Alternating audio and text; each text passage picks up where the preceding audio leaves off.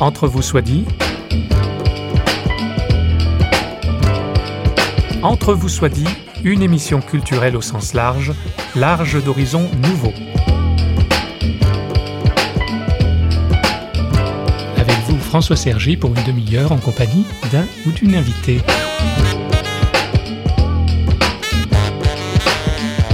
La foi n'est pas seulement l'adhésion à des vérités, mais don de nous-mêmes à quelqu'un, et ce quelqu'un, c'est Dieu, le Dieu de Jésus-Christ, pour notre invité, que nous citons là en introduction à une émission qui lui est consacrée.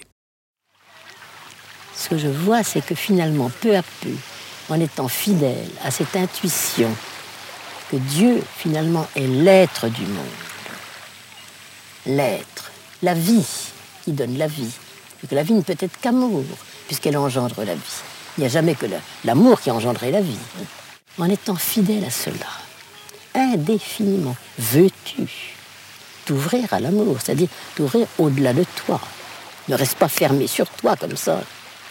Si le grain ne meurt, il reste seul, pas de vie.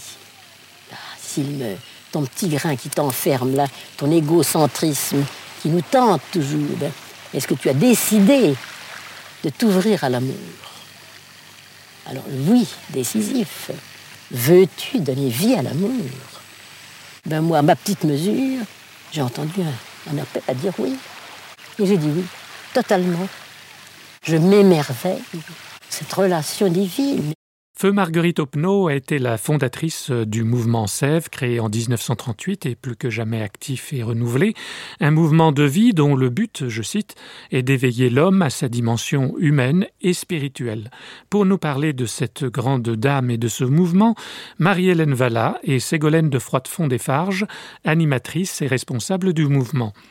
Quelle a été exactement la vocation de Marguerite Opnaud, sa spiritualité? C'est la question principale que nous nous posons, mais d'abord quelques éléments biographiques. Marie-Hélène Valla. Peut-être d'abord euh, dire un petit peu son enfance, qui était une enfance heureuse avec un père euh, qui était euh, un ingénieur, voilà, de la haute bourgeoisie, on dira.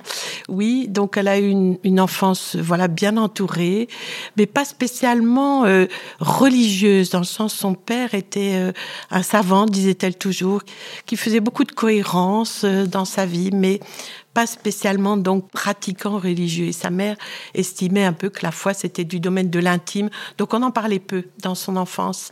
Mais par contre, elle, très jeune, elle dit toujours, euh, en fait, elle a eu euh, le désir, mais vraiment très fort, de refaire une famille à Jésus-Christ. Et toute son enfance, elle disait, au fond, on me confiait des êtres. Je me sentais déjà appelée à l'école. On, voilà, on lui demandait de s'occuper d'un tel, d'une telle. Voilà, elle avait toujours ce souci des autres, mais elle n'avait pas un appel particulier. Ségolène de Froidefond, comment vous expliquez que, ayant des parents qui n'étaient pas particulièrement engagés dans la foi chrétienne, qui auraient pu la prédisposer plutôt au doute, est-ce qu'elle a parlé de, cette foi naissante, enfant? Elle a toujours été très intérieure. Elle dit que même euh, à l'école, en récréation, elle s'isolait de temps en temps pour aller quelques minutes à la chapelle, euh, puisqu'elle était dans un institut religieux. Avec sa musique, c'était son autre euh, souffle, son autre respiration, c'était d'avoir ces temps d'intériorité. Alors évidemment, avec le Seigneur, et elle avait toujours cette idée de, de servir. Alors avançons dans sa vie, et, et à l'âge où on va choisir euh, des études, une carrière. Elle avait une passion, donc c'était le violon. elle faisait beaucoup, beaucoup de violon. C'était sa passion. Elle faisait partie d'un petit quatuor. Enfin, elle adorait ça. Et puis, à 14 ans, à l'âge de 14 ans, son, son père lui dit Marguerite, il faut que tu choisisses entre tes études et ton violon. Elle dit que pour elle, ça a été un choix euh, crucifiant. Mais elle dit, à l'époque, on obéissait à ses parents. Alors, elle a obéi et elle a choisi, elle a gardé le violon bienheureux violon parce que euh, elle, est partie de cette musique, cette musique intérieure. Elle dit je suis partie de mon être, de ma vie, de l'évangile de Saint Jean. Et puis elle a beaucoup réfléchi par rapport à la musique. La musique l'a beaucoup inspirée finalement dans sa vie. Voilà quand elle parle d'accordail, de diapason, il y a beaucoup de mots qu'on retrouve dans ses écrits qui sont inspirés de ça, de tout ce qu'elle a vécu à travers la musique. Ségolène de Froidevon, elle a jamais regretté de ne pas avoir fait des études?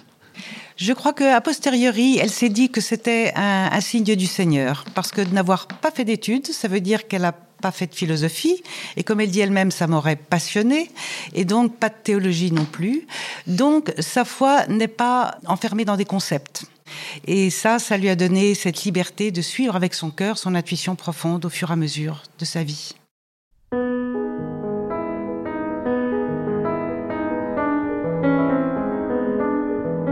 N'a pas voulu fonder un mouvement. En fait, on est venu la chercher. Elle a été très marquée à l'époque par les grèves de 36, parce que c'était le milieu dont elle faisait partie. Et elle se disait comment se fait-il que euh, ce milieu suscite tant de haine, d'agressivité, euh, ce milieu qui possède tout, l'avoir, le savoir, le pouvoir? Et ça l'a beaucoup marquée. Elle s'est dit, au fond, est-ce que euh, ce milieu n'aurait pas à se convertir un petit peu à l'amour? Au fond, est-ce que tous ces biens sont mauvais en soi ou est-ce que s'ils étaient orientés à la promotion fraternelle des hommes, en fait, ce serait bon. Mais elle s'est rendue compte que tous ces avoir, savoir, pouvoir, les gens les gardaient pour eux-mêmes. C'était pas mis au service des autres. Et du coup, ça suscitait vraiment l'agressivité. Elle n'a pas voulu fonder un mouvement, mais l'obstacle qu'elle a vu tout de suite, finalement, à la fraternité, ça a été ça. Qu'est-ce qui fait obstacle? Voilà. Et donc, pour elle, ça a été un déclencheur. Marguerite Opnaud a choisi de rester en fait dans son milieu. Oui, parce que c'est ce qu'on lui a demandé. Elle dit souvent qu'elle a eu trois appels dans sa vie. Le premier, c'est en 1933. Elle a juxtaposé de l'évangéliste Jean Dieu est amour, et puis dans la Genèse, Dieu créa l'homme à son image. Elle dit j'ai entendu mais des centaines de fois cette phrase avant, ces deux phrases, et ce jour-là, ça a vraiment été un rapprochement euh, capital pour moi. J'ai senti que c'était indissociable et indissoluble, que y avait une trace de Dieu dans l'homme et qu'on était appelé à ça. Ça, c'est son premier appel. Le deuxième, c'est celui du monde, les grèves de 36, qui l'ont absolument interpellé. Et puis, en 37, arrive quand même une demande tout à fait officielle qui est venue de l'évêché. Comme a dit Marie-Hélène, elle n'a pas choisi, elle n'a pas eu envie de décider quoi que ce soit, elle n'avait aucune envie de se mettre en avant et de devenir la fondatrice de quelque chose. Mais par la force des choses, elle a répondu oui, comme elle l'a fait toute sa vie. Et c'est comme ça que petit à petit est arrivée la naissance de ce mouvement. Alors son milieu, effectivement, elle est restée dans son milieu d'abord parce qu'on le lui a demandé, puisque l'évêché avait le souci de développer aussi un apostolat pour ce milieu-là. C'est vrai qu'elle, en réalisant avec l'histoire des grèves de 36, elle s'est dit, mais c'est un milieu qui a aussi besoin d'être évangélisé. Elle dit hein, quelque part, certains meurent de faim, mais d'autres meurent d'excès de bien, donc de, de pas assez faim. Voilà. Et elle s'est dit qu'en effet, il y avait à évangéliser ce milieu, puisqu'on le lui demandait, et donc elle a été fidèle à sa réponse. Donc elle a voulu rester solidaire de son milieu, mais elle, nous a toujours dit aussi ma vocation n'est pas faite pour un milieu précis, parce que finalement cet obstacle à l'amour qu'on nommait là ces trois pouvoirs, c'est pas le, forcément un milieu quoi aujourd'hui. Je veux dire c'est une question, tout le monde, ça hein, concerne tout le monde, c'est une question pouvoir, universelle. L'avoir et le savoir. Voilà, voilà. Elle disait finalement l'important, Dieu n'interroge pas les choses, mais le cœur de l'homme devant les choses. Finalement, qui es-tu dans ce que tu fais? C'est ça qui l'a toujours habité. Qui es-tu dans ce que tu fais?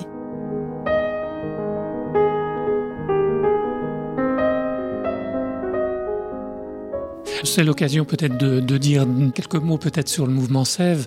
Oui, je voudrais juste aussi rajouter par rapport aux rencontres qui ont été décisives aussi par rapport à l'existence de Sèvres, c'est une rencontre qu'elle a eue avec le pasteur Bugner, assez providentielle aussi, parce que l'unité l'habitait déjà. En cheminant avec lui, elle a toujours décidé avec lui de se retrouver sur ce qui fait, était en commun plutôt que sur ce qui les divisait. Qu'est-ce qui fait unité Voilà, justement. voilà. Qu'est-ce qui fait l'unité? Ben, C'est d'être plus chrétien que catholique ou protestant, plus vivant finalement du message du Christ ensemble. Là. On a le même Christ. Voilà. Donc pouvons-nous nous réunir ensemble là-dessus? Donc ça, c'était, ça a été toujours euh, une ligne pour le mouvement. Je dirais que, en fait, sa, recherche profonde, personnelle, est allée suffisamment loin pour rejoindre tout homme dans tout état de vie, euh, euh, religieux, prêtre, laïque, euh, enfant, personnes âgées, et que elle est allée à l'essentiel, et que finalement l'essentiel, c'est ça rejoint l'universel.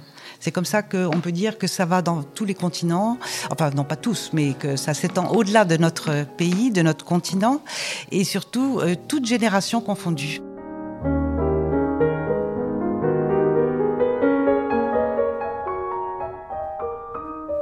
Alors quelques mots sur sa foi. Donc on voit que l'évangile de Jean l'a beaucoup marqué avec cette euh, parole Dieu est amour. Et vous disiez qu'elle n'avait pas fait d'études, mais que sa foi, et elle le dit elle-même, n'est pas simplement l'adhésion à des vérités, mais don nous-mêmes à quelqu'un. Donc cette foi, c'est une relation, c'est ça? Oui. En fait, elle croit en quelqu'un, en quelqu'un de vivant les pensées, les dogmes, les vérités, entre guillemets, au pluriel. Elle dit qu'en effet, ça fait partie de la foi, mais que la foi, c'est quelque chose qui se vit au quotidien, c'est la parole dans la vie, et que pour ça, il faut donner sa vie. Et c'est pour ça qu'elle dit que c'est une grande aventure, parce que c'est au jour le jour qu'on donne sa vie, petit à petit. C'est pas euh, un beau jour une fois. Enfin, on peut le faire aussi un beau jour une fois pour toutes, mais après ça, ça s'inscrit dans le quotidien de la vie. Marie-Hélène Valla Oui, elle disait toujours que Dieu ne s'apprend pas. Il se découvre dans le miroir de la vie. Pour elle, toutes ces découvertes finalement qu'elle a vécues, c'est ça qu'a fait sa foi. Ce sont devenues des certitudes intérieures. Elle disait toujours à la fin de sa vie, Dieu ne m'a pas trompée. C'est au fond ce qu'elle reconnaissait que tout ce qu'elle avait essayé de vivre, voilà, c'était vrai. Donc euh, c'est comme euh, elle donnait souvent l'image d'une cathédrale. Quand on, quand on est à l'extérieur d'une cathédrale, les vitraux, on les voit pas. Puis on rentre à l'intérieur de la cathédrale et les vitraux s'éclairent. Et finalement, c'était vraiment donner vie à cette parole pour moi. Quiconque aime est né de Dieu et parvient à la connaissance de Dieu. Finalement, c'est une découverte intérieure, mais à partir de quelque chose. Ségolène en a parlé tout à l'heure, je voudrais y revenir parce que c'était fondamental dans, dans toute sa vie. C'est le point de départ de sa spiritualité. C'est au fond, tu es porteur de quelque chose. Dieu est l'aimant, l'être humain est l'alima et l'alima est attiré par l'aimant voilà, tu portes en toi des aspirations qui sont signes du fait que tu es créé à l'image de Dieu. Tu portes en toi de quelque chose qui aspire. Si on reconnaît ça, ça c'est universel. Ça qui nous fait vraiment enfant de Dieu. C'est vraiment quiconque, c'est tout un chacun quiconque, qui est, appelé à cela. Tout le monde est appelé. Se convertir, est-ce seulement changer peu à peu sa mentalité? Est-ce modifier progressivement sa manière d'agir en conformité avec une morale type? Est-ce poser des actes de religion? Est-ce pratiquer un culte rendu à un Dieu extérieur à l'homme et appelant hommage, sacrifice et soumission absolue? Ou bien se convertir est-ce avoir reconnu celui qui est la source de sa vie, le principe vivant et l'accomplissement final de son être et se laisser saisir par lui du dedans? Afin que, s'ouvrant peu à peu au mystère divin qui, en puissance, habite déjà tout homme, il retourne progressivement son cœur Retourner son cœur, c'est le décentrer de son moi, ce centre naturel, hélas, si puissamment attractif, pour l'orienter vers un au-delà de soi, devenant son centre surnaturel. Ce retournement du cœur qui nous ordonne à l'amour, secret de toute vie de société, introduit notre être dans une sorte de gravitation universelle, ce mouvement combien significatif d'attraction et de communion pour lequel il est fait et auquel nul ne peut échapper sous peine d'être perdu. Être sauvé, n'est-ce pas échapper enfin à la mortelle prison de son moi? Pour chacun de nous, être sauvé par l'amour, n'est-ce pas à la suite de Jésus-Christ? Sauver une parcelle d'amour incarnée dans le monde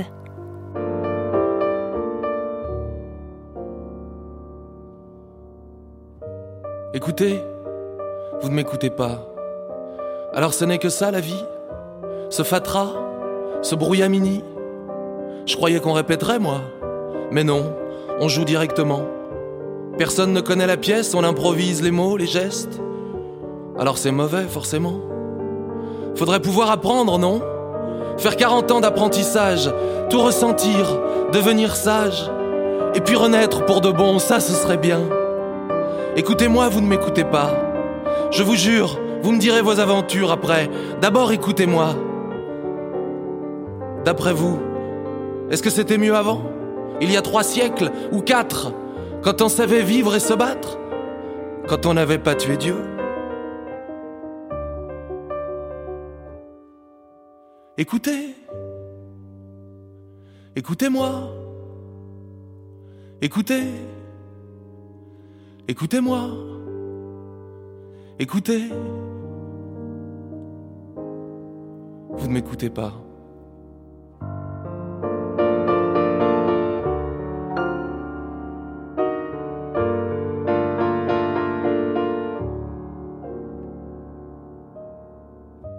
Est-ce que c'est normal d'avoir peur? Est-ce qu'ils ont peur aussi les autres d'être seuls, d'être pris en faute, de mourir d'un arrêt du cœur les autres? Ils sont pourtant tout près, on ne peut les toucher, ils fuient, se dérobent, se réfugient dans leur moi en ciment armé.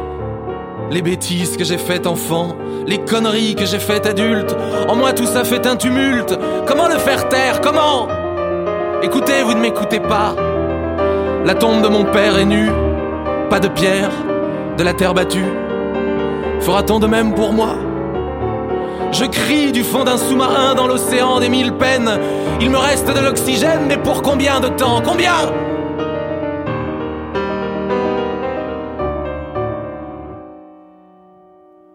Écoutez. Écoutez-moi. Écoutez. Écoutez-moi. Écoutez Vous ne m'écoutez pas. Vous êtes toujours à l'écoute d'Entre vous soit dit avec nous, Marie-Hélène Valla et Ségolène de Froidefond, animatrices, responsables du mouvement Sève. Elles évoquent la figure et la pensée de sa fondatrice Marguerite Opnaud, aujourd'hui décédée. Que disait-elle de la souffrance qu'on a tant de mal à comprendre et à accepter? Ségolène de Froidefond. Elle avait une vie de couple et de famille très heureuse. Elle a vécu un grand amour humain, conjugal, et ça la rendait très heureuse. Et là-dessus, elle a eu deux grands deuils dans sa vie. D'abord, son fils, Manuel. C'était une merveille pour elle, ce garçon, parce que, comme elle dit, il était tout entier dans sa vocation. Il avait parfaitement compris le chemin de sa mère et l'appel de sa mère. Il y correspondait. Et puis, il est tombé malade. Et puis, il y a eu un mauvais diagnostic. Et puis, en quelques semaines, au moment de la Pentecôte, euh, bon, il, il est mort. Ce qu'a vécu Marguerite à ce moment-là, c'est qu'elle a compris que la souffrance était quelque chose qui D'abord, il n'y a pas de réponse à la souffrance. Hein. On, on, ne peut pas dire une fois pour toutes, il faut faire ci, c'est comme ci, il Mm. faut faire ça. Mais que si on fermait son cœur, si elle fermait son cœur, elle se durcissait et que finalement, elle vivait une sorte d'enfer. Peut-être qu'un consentement, un petit consentement de plus en plus quotidien, et elle dit c'est un, surnaturel consentement, à ouvrir son cœur quand même, malgré la douleur, à rejoindre toutes les mères qui vivaient la même chose dans le monde. Ça allait permettre une transformation. Elle dit c'est un mal qui peut donner naissance à un bien sans fin. Et ça rejoint une petite phrase dans le quotidien qu'on vit pour des petites souffrances. Elle dit vos obstacles, nos obstacles sont nos chemins. Chaque fois qu'il y a une difficulté, c'est fait pour rebondir, c'est fait pour taper du pied au fond et remonter. Dieu nous appelle toujours à la vie. Il n'est pas là pour nous enfermer dans quelque chose, pour nous punir, nous écraser. Ça sera toujours pour un plus.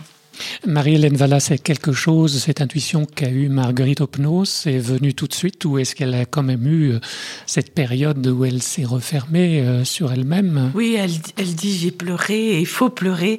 Je voudrais juste rajouter, Ségolène dit euh, nos obstacles sont nos chemins, peuvent être, disait-elle, nos chemins. Parce qu'en effet, le croisement, il est là. C'est-à-dire, est-ce que l'amour va croiser notre souffrance? Dans le sens, est-ce que je vais pouvoir m'ouvrir? Donc elle disait, dans ces cas-là, il faut pouvoir trouver autour de soi des gens voilà, qui vont nous écouter, qui vont nous aimer, qui vont nous porter. Notre responsabilité face à des gens qui souffrent, c'est peut-être pas de parler, mais d'être avec. Elle dit quand quelqu'un s'est senti reconnu dans sa souffrance, déjà, il se sent moins seul. Donc, faire en sorte que les gens se sentent peut-être moins seuls dans leur souffrance. Et puis, pour elle, il y avait une chose qui était... Parce qu'on venait tout le temps, du coup, lui confier des souffrances. Et souvent, des gens disaient, mais comment ça se fait que Dieu m'envoie cette souffrance? Oui. Voilà. Et elle disait, non, on peut pas en rester là. C'est pas Dieu qui envoie la souffrance. Est-ce que c'est lui qui fait la guerre? Non. Nous interroger un peu là-dessus. On peut pas en rester sur une idée d'un Dieu tout-puissant qui gère tout, quoi, qui envoie la pluie. Elle dit, ça serait un Dieu pervers, lui qui dit qu'il est amour. Et vie serait-il contraire à sa nature d'être amour? Elle nous faisait un peu évoluer. Pour elle, c'était ça aussi, toute l'évolution peut-être de notre foi, de passer de ce Dieu peut-être de la toute-puissance euh, à la puissance d'amour, quoi. Voilà, changer ça dans nos vies.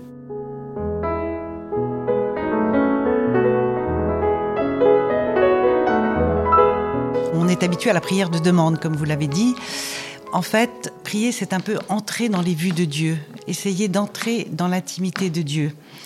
Et aimer, c'est aussi un peu devenir l'autre dans la vie quotidienne. prier et aimer, c'est vrai que ça se rapproche dans la mesure où c'est une, une progression vers l'autre et, et d'accueillir l'autre qui vient vers soi.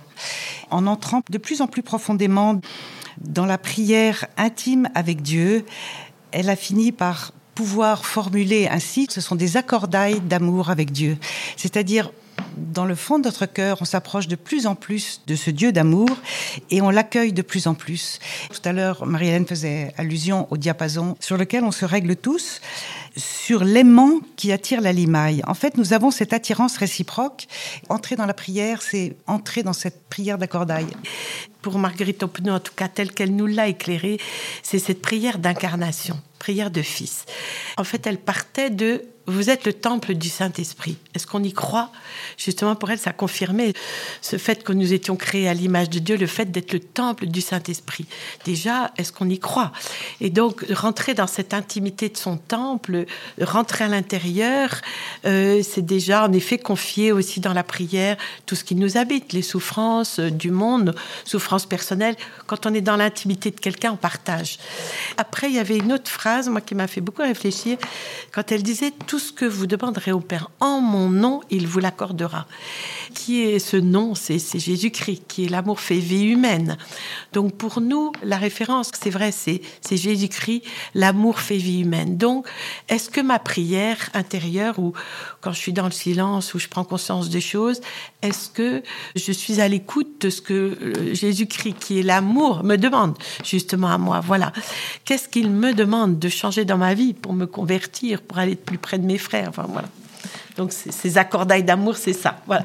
Oui, Ségolène de Froidefond, euh, j'imagine dans vos groupes. Il y a des gens qui ont toutes sortes de situations professionnelles qui viennent euh, au moment de, ces groupes de parole avec leurs préoccupations. Voilà, alors être le temple du Saint-Esprit, euh, c'est des grands mots, mais euh, c'est pas facile d'entrer dans, une intériorité, dans une relation comme ça à, Dieu. Quelles sont les clés pour avancer dans, dans une spiritualité vivante? Oui, la première chose sur laquelle elle insiste, c'est justement d'avoir une vie des profondeurs, de ne pas laisser nous filer la vie entre les doigts, ne pas être dispersé. Elle dit, si vous voulez que l'esprit habite votre temple, il faut vous-même que vous l'habitiez. Vous êtes le temple de l'esprit, c'est bien, mais vous devez l'habiter. Et puis le tapisser, le tapisser de paroles d'évangile. Et à ce moment-là, c'est une première chose. Tous les éléments de notre vie que l'on relie à l'intérieur, elle insiste beaucoup là-dessus. Ça alimente notre vie des profondeurs. Et elle dit, si vous ne donnez aucune matière à l'Esprit Saint, que voulez-vous qu'il fasse? Il ne peut rien mm. faire. Donc, apportez-lui votre vie, donnez-la lui, et petit à petit, voilà, les choses mûrissent. Et, ce. et elle dit que c'est de cette vie des profondeurs que jaillit la prière. D'où ce texte, c'est Dieu qui nous prie. Donc euh, voilà, alors c'est Dieu qui nous prie parce qu'elle passif en fait. Oui, elle dit bien, euh, on demande à Dieu la fin de la guerre, la paix, on demande à Dieu de nourrir les hommes, de etc. En fait, Dieu nous nous supplie de le faire. C'est à nous, enfin Dieu nous demande de le faire.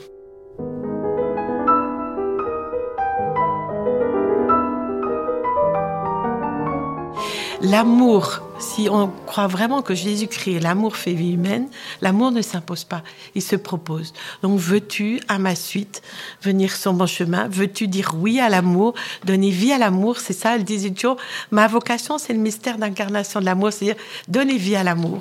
Ça ne peut pas s'imposer. Est-ce que tu veux? Oui. Et puis j'entends beaucoup le mot euh, croire, donc il faut de la foi pour ça quand même. Oui, c'est la réponse qu'on donne. On est enfant de Dieu et la réponse qu'on donne, on devient fils en acceptant de répondre oui, chacun personnellement. Et puis un peu à l'image des rayons du soleil, plus on répond oui, plus on se rapproche de l'amour central, plus on se rapproche de nos frères des autres rayons. Et ensuite on devient frère. Donc c'est notre la fraternité universelle. Donc vous avez une devise? Oui, on aimerait juste dire un petit mot de notre devise parce que c'est tout le chemin. Euh, tout à l'heure, je disais, euh, qui es-tu dans ce que tu fais? Justement, le premier mot de notre devise, c'est être, aimer, servir, unir. Être amour pour être un service d'amour et un lien d'unité partout. Alors c'est un programme de vie. Donc les mots sont voilà, chacun leur des ordre mots, voilà, voilà, hein oui, tout part de l'être qui a à se convertir justement à, l'amour. Viens, suis-moi, mettez pas dans mes pas, me dit le Christ. Et puis, si peu que ce soit, devient cette présence du Christ euh, dans le monde. Quoi. Le but de Sève, c'est ça. Parce qu'elle nous disait, est-ce que vous faites partie du mouvement Sève ou est-ce que vous voulez être Sève de la vie du Christ dans le monde? Ségolène de Froidefond, c'est difficile ce programme à appliquer ou, c'est donné comme une grâce? On a une pédagogie pour entrer, pour comprendre ce que veulent dire ces mots, ce que ça doit demander à notre, à notre cœur finalement comme conversion permanente dans la vie de tous les jours et en même temps tout en ayant ce grand projet. Et on travaille en équipe, on est des équipes d'une dizaine. Aujourd'hui, ce projet intéresse surtout les jeunes. Il y a beaucoup de réponses chez les jeunes et ça, ça surgit un peu partout. Euh, jusqu'à présent, on avait des équipes qu'à Paris, mais maintenant en province, euh, des jeunes qui vraiment sont désireux d'aller à l'essentiel, c'est-à-dire dans l'être et pas seulement dans le faire, ce qui est déjà très développé en l'Église et parmi les jeunes. Et ce chemin leur parle parce que il y va de l'essentiel de leur vie ça retentit autant dans leur vie professionnelle que dans leur vie familiale, que dans leur vie sociale, dans les racines. Ça se passe pour se diffuser partout dans leur vie. Un dernier mot, donc rappeler que le mouvement Sève n'est pas un électron libre, c'est au service de l'Église, c'est ça? C'est un mouvement, une œuvre de l'Église euh, catholique en, fait, au moment du concile ou du dernier concile, nous avions été classés dans les mouvements dits de spiritualité et d'apostolat, issus d'un fondateur. Donc notre fondatrice, c'est Marguerite Opno. Nous sommes un mouvement de laïcs, mais reconnu par l'Église, puisque l'appel est venu de notre propre Église catholique. Mais comme aussi aujourd'hui, il y a avec nous des protestants, et des, orthodoxes voilà. Donc nous ne sommes pas directement, euh, enfin nous sommes libres, quoi. Au fond, voilà, nous sommes libres, mais on travaille avec des prêtres et des pasteurs. Mais c'est un mouvement de laïcs. Vivre l'essentiel en commun, ce don reçu du ciel en parfum, un peu de cet amour en soi mais ensemble. Ce livre ouvert en nous par sa main, à vivre à travers tout, en chemin, au pas de cet amour en soi, tous ensemble. Pourquoi se vivre au seuil d'une maison pour Dieu? Pourquoi se vivre seul hors de tout? En ces lieux où rien n'accueille ni qui.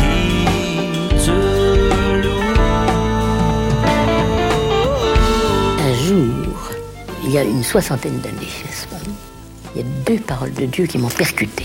Je dis percuté, saisi. Dieu est amour. Il crée à l'être humain son image. Je me suis dit, on ne peut pas être une image de Dieu. Enfin non, l'inimaginable, pas possible. Alors qu'est-ce que ça veut dire ça? Et tout à coup, je me suis dit, voyons, Dieu est l'être divin avec un grand E. L'homme est un être humain avec un petit E. Il y a une parenté divine entre Dieu et l'homme. Tous les hommes porteront en eux quelque chose de Dieu. J'appelais ça un germe divin. Et un germe est fait pour germer. Voilà. Ce livre ouvert en nous par sa main à vivre à travers tout en chemin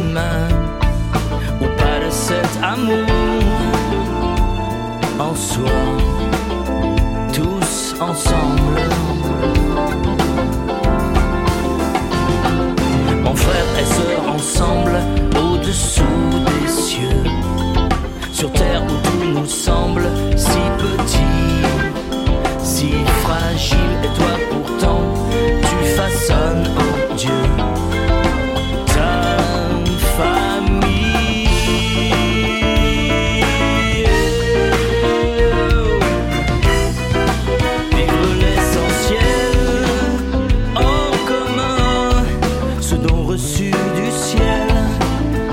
Hier comme aujourd'hui, la bonne nouvelle de Jésus-Christ est la même.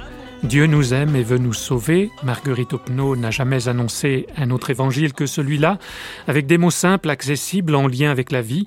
Ces nombreux propos ont donné lieu à publication, il serait trop long d'en faire la liste.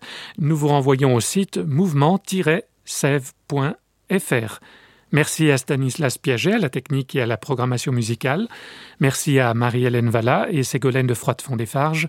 Au revoir et à bientôt sur notre site parole.fm et d'entre vous soit dit une émission signée Radio Réveil.